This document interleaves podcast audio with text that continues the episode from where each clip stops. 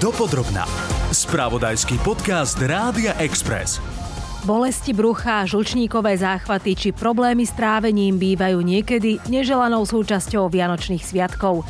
Nárazové prejedanie či konzumácia veľkého množstva alkoholu nám dobre neurobí. Práve o tom, ako si sviatky užiť bez bolestí a nových kíl navyše, som sa v podcaste Dopodrobná rozprávala s výživovým špecialistom, lekárom Petrom Minárikom z Centra pre manažment obezity Slovenskej akadémie vied. Za jedaním často riešime aj osobné spory, napätú atmosféru alebo samotu. Akým témam sa cez sviatky vyhnúť, aby sme sa v rodine nepohádali, nám poradí psychologička, docentka Eva Poliáková. Ja som Ľubica Janíková, pozdravujem vás z podcastu Dopodrobná. Dopodrobná.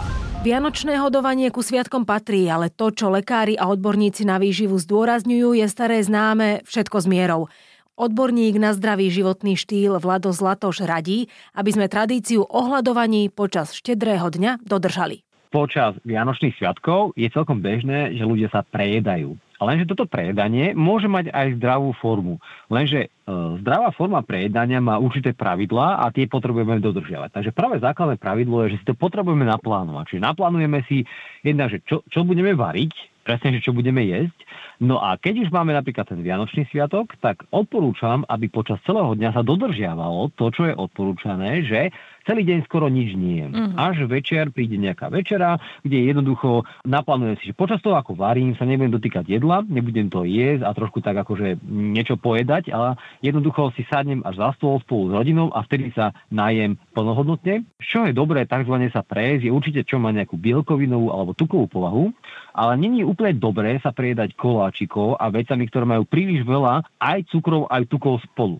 Pretože poviem to na príklade, keby som si dal zmrzlinu, tak tej zjem aj kýbel. Doslova, že liter jej pohode zjem, pretože ona je tak nadizajnovaná. A na to si treba dávať pozor, že väčšinou to prejedanie je spojené s potravinami, ktoré vyrobil nejaký priemysel potravinársky a oni majú takú kombináciu živín, ktorá veľmi podporuje práve zjesť celé palenie a tak ďalej. Pretože to je vyslovene, že vedá výskum, že vedia, ako na tú potravinu nadizajnovať. No a teda takýmto potravinám sa treba vyhýbať a radšej sa prejedať z potravín, ktoré sú z našej vlastnej dielne.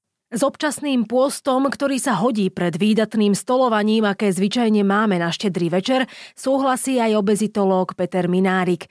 Striedmosť odporúča už pri varení alebo nakupovaní, pretože ak je v kuchyni nadbytok jedla, prirodzene máme tendenciu aj viac skonzumovať. Ale to, čo doma nemáme, to nezjeme. Venujú ľudia, hlavne gazdinky, príliš mnoho času, energie a čas tým pádom aj peňazí do jedenia ako takého. Trebárs e, pečú príliš veľké množstvo a veľa druhov vianočného pečiva. Treba si povedať, že všetko, čo sa napečie a uvarí, sa spravidla aj zje, hej. A môže sa porozdávať, ale väčšinou sa to zje v rámci tých rodín, kde sa to pripraví a nemusí toho byť tak veľa. Čiže veľké množstvo, príliš veľa druhov. Potom ďalšou chybou je, že sa vyberajú suroviny, ktoré sú nezdravé. Ono nedá sa tomu vždy vyhnúť. Niektoré receptory, napríklad vanilkové rohlíky, to sú aj moje obľúbené, preto ich spomínam, tak tie sa nedajú robiť z nízkotučného tvarohu a z jogurtu a z podobných surovín, ktoré tam nepatria. Takže tie budú vždy kalorické výdatné a ide o to, aby teda tých rohlíkov nebolo tak strašne veľa. Aby boli tie rohlíčky menšie a, a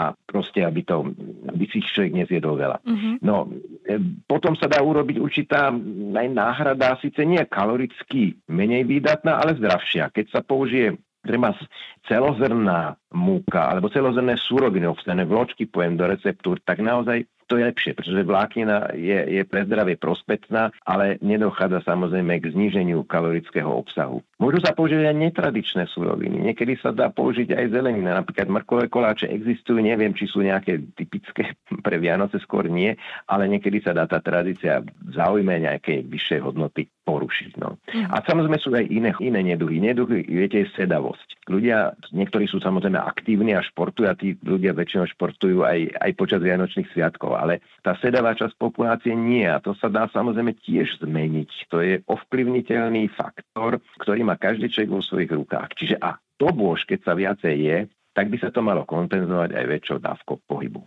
aký pohyb možno je taký vhodný počas tých sviatkov? Fyzickú aktivitu v princípe môžeme deliť na aerobného typu a tak na, na tú, tú posilňujúcu odporové cvičenia. Tak tie odporové cvičenia si myslím, že to začínať s tým na Vianoce nie je asi dobrý nápad, to si treba natrénovať a postupne zavádzať a k tomu je neraz naozaj dobrá aj tá pomocná ruka kondičného trénera. Ale aerobná aktivita strednej intenzity, to znamená, keď hovoríme o chôdzi, tak to by to nemala byť komotná, pohodlná, pomalá chôdza štyri kilometre za hodinu a pomalšia, ale podstatne rýchlejšia, že aspoň tých päť, päť aj po šesť kilometrov za hodinu. A to je taká chôdza, pri ktorej sa ešte dá rozprávať a spievať, ale, ale sa človek nezadýchá, nespotí sa profúzne. Takže to je, taký, to je taká tá intenzita. No a čo sa týka objemu, dneska každý má krokom na ruke, alebo vo vrecku, alebo v telefóne, takže dá sa to naozaj aj objektívne merať, tak je dobre, keby to bolo teda viac ako štyri päť kilometrov. Takže to je taká naj, najbežnejšia. Keď by bol zlý čas a poladovica, vtedy samozrejme neradíme, aby sa ľudia ohrozovali nejakým outdoorovým športovaním, tak potom je dobré mať doma nejaký rotopeda alebo nejaký eliptický trenažér a treba z niektoré aktivity sa dajú aj spájať. Tak jedenie s fyzickou aktivitou určite nie, ale pozerať nejakú televíznu rozprávku, pritom sa dá naozaj aj aspoň časť toho pozerania spojiť treba s, s takouto ľahšou fyzickou aktivitou na tom trenažéri. Kto to doma má? Áno. Odporúčate možno na ten štedrý deň hľadovať, tak ako býva tradične taký zvyk, že počas teda celého dňa nejeme a potom teda si doprajeme až tú štedrú večeru? Je to, je to dobré aj pre naše žalúdky? E, tak určite to prospeje a to je v podstate aj súčasťou takého toho striedavého postenia sa. To by nemalo byť len opatrenie, ktorému venujeme nejakú, nejakú úvahu počas vianočných alebo povedzme veľkonočných sviatkov. To by sme sa tak mali stravovať aj počas toho roka, ale nie každému to nejaké je komfortné a tomu to vyhovuje, ale v podstate taký ľahší pôst s dostatkom prijímaných tekutín a prípadne aj s nejakým ľahkým ovocím je dobre si zaviesť aj pred takouto opulentnejšou vianočnou večerou, čiže byť tak hladný. Jednu vec by som chcel ešte zdôrazniť, že sú ľudia, ktorí sa dokážu ovládať, ovládať, hovorí sa im aj tak obrazne, že sú to kontrolóri. Dokážu kontrolovať svoje správanie, treba stravovacie aj v prostredí, kde je dostatok a prebytok jedla. Ale sú ľudia, ktorí to nedokážu, tým sa hovorí, že sú abstinenti, oni vyžadujú abstinenciu. No, na Vianoce to asi nebude celkom možné, ale každopádne aj tí ľudia, ktorí sa nedokážu ovládať, alebo najmä tí by, by skutočne sa nemali obklopiť neúmerne veľkým sortimentom kaloricky vydatného jedla. Jednu ešte vec by som chcel zdôrazniť, a to je pitie alkoholu. Mm-hmm. Alkohol samozrejme v miernom množstve je našim súputníkom a, a, a nič proti tomu, ale alkohol je surovina alebo, alebo živina, ktorá obsahuje veľmi veľa energie. To znamená, keď niekto teda by toho alkoholu pil viacej v akomkoľvek, akékoľvek forme, to nie sú len destiláty, ale aj víno, aj pivo, tak samozrejme pridá k tej kalorickej, tomu kalorickému príjmu veľmi veľa. Samozrejme potom aj riskuje nejaké teda tie nežiaduce efekty. S alkoholom veľmi, veľmi opatrne, je to kaloricky výdatná živina, ktorá nám teda pridá tej energii a niektorí ľudia skutočne to, že aj v dôsledku pitia alkoholu, aj v dôsledku nadmernej konzumácie stravy sú po tých Vianociach ťažší a, a, a majú teda problém s tým, ako sa tých nadbytočných kilogramov zbaviť, čo je vždy väčší problém, ako ich získať. Hovorí sa ale, že by sme si mali dávať ani nie tak pozor na to, čo zjeme medzi Vianocami a Silvestrom, ale na to, čo zjeme a ako sa správame medzi Silvestrom a Vianocami. Čiže, čiže má aj toto ten vplyv, že naozaj ako sa stravujeme počas celého roka a že teda naozaj, keď prídu tie vianočné sviatky, a že možno sme menej aktívni fyzicky alebo niečoho zjeme viac. V prípade, ak celý rok sme rozumní v tomto stravovaní, tak to možno až tak neublíži?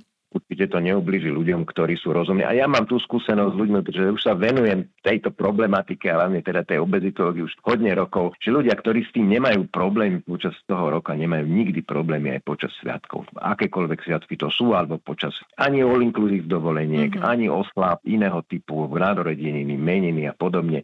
Dokážu sa kontrolovať, sú motivovaní a majú zavedené správne stereotypy. Týmto určite žiadne vianočné stolovanie neuškodí. Ja sa tiež viac viac menej prikláňam k tomu, že som v tejto skupine, už som veľmi veľa Vianoc mala, nikdy som nepribral, alebo ak tak nejaké, kilogra- nejaký, nejaké kilograma. To, toho sa človek zbaví veľmi rýchlo, ale už päť až šesť kilogramov a najmä ľudí, ktorí progresívne priberajú na hmotnosti mm. celé roky až desaťročia, tak tí potom majú veľmi. To sú tí ťažko obezní ľudia a tých sa vlastne týka tento rozhovor. A samozrejme po Vianociach prídu veľké predsavzatia, mm-hmm. ale tie predsavzatia, ktoré sa týkajú snahy o rýchle schudnutie dlhodobo nadobudnutých kilogramov navyše, nie sú dobré, väčšinou sa ani nezačnú alebo začnú a rýchlo skončia. Odporúčam, aby sa ľudia potom, ktorí majú takúto dlhodobú nadhmotnosť a obezitu, obrátili na zariadenia, čiže žiadne rýchle mm-hmm.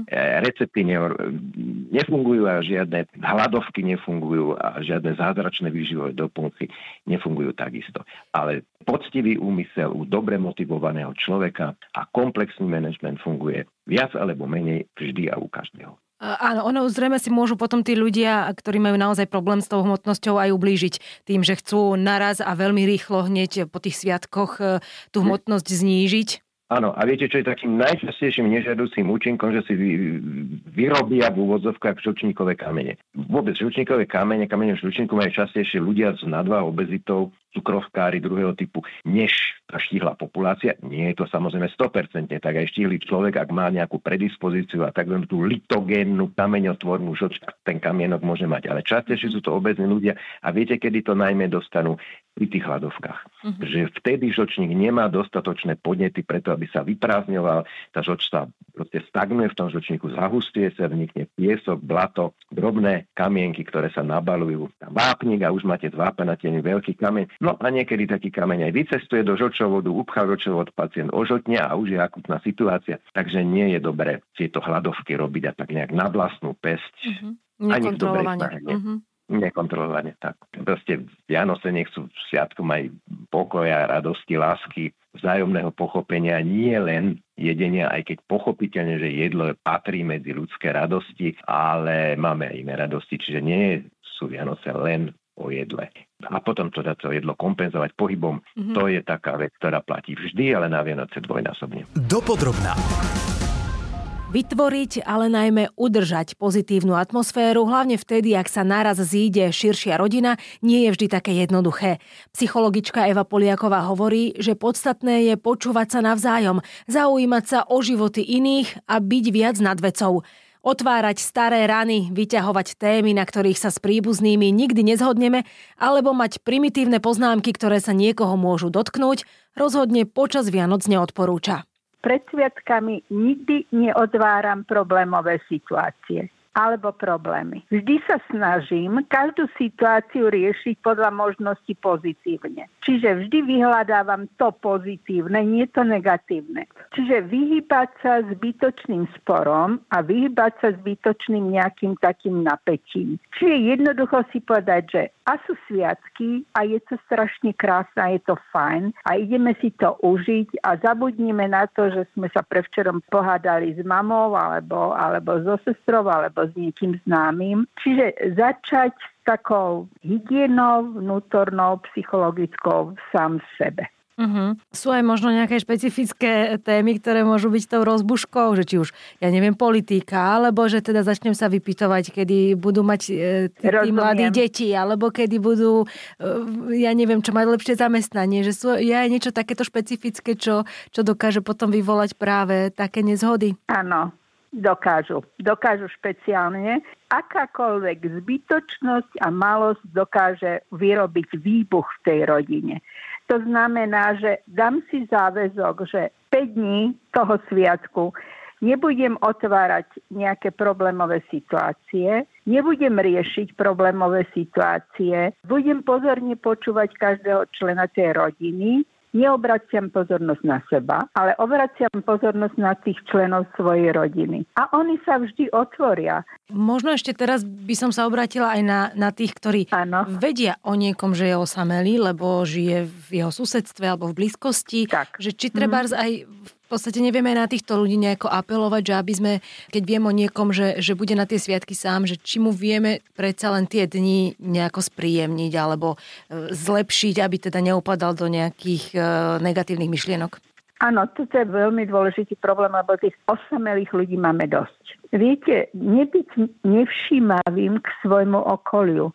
Ono to vlastne platí celý rok však, že všímam si tých iných. Viete, vytvárať také tie dobré ľudské vzťahy medzi sebou je strašne dôležité, lebo nikdy neviete, kto z nich vám podá pomocnú ruku neuveriteľným spôsobom.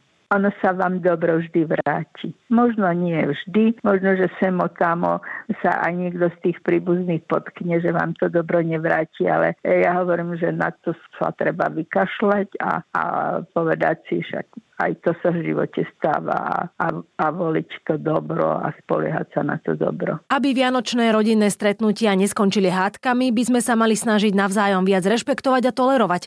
Spomenúci aj na tých, ktorí sa možno nemajú tak dobre ako my, zavolať im a venovať im kúsok svojho času. Negatívne emócie nechať bokom a na dotieravé otázky odpovedať radšej s humorom. Sme radi, že ste si nás vypočuli. Z podcastu Dopodrobná vás pozdravuje Ľubica Janíková. Počúvali ste podcast Dopodrobná, ktorý pre vás pripravil spravodajský tím Rádia Express. Ďalšie epizódy nájdete na Podmaze a vo všetkých podcastových aplikáciách.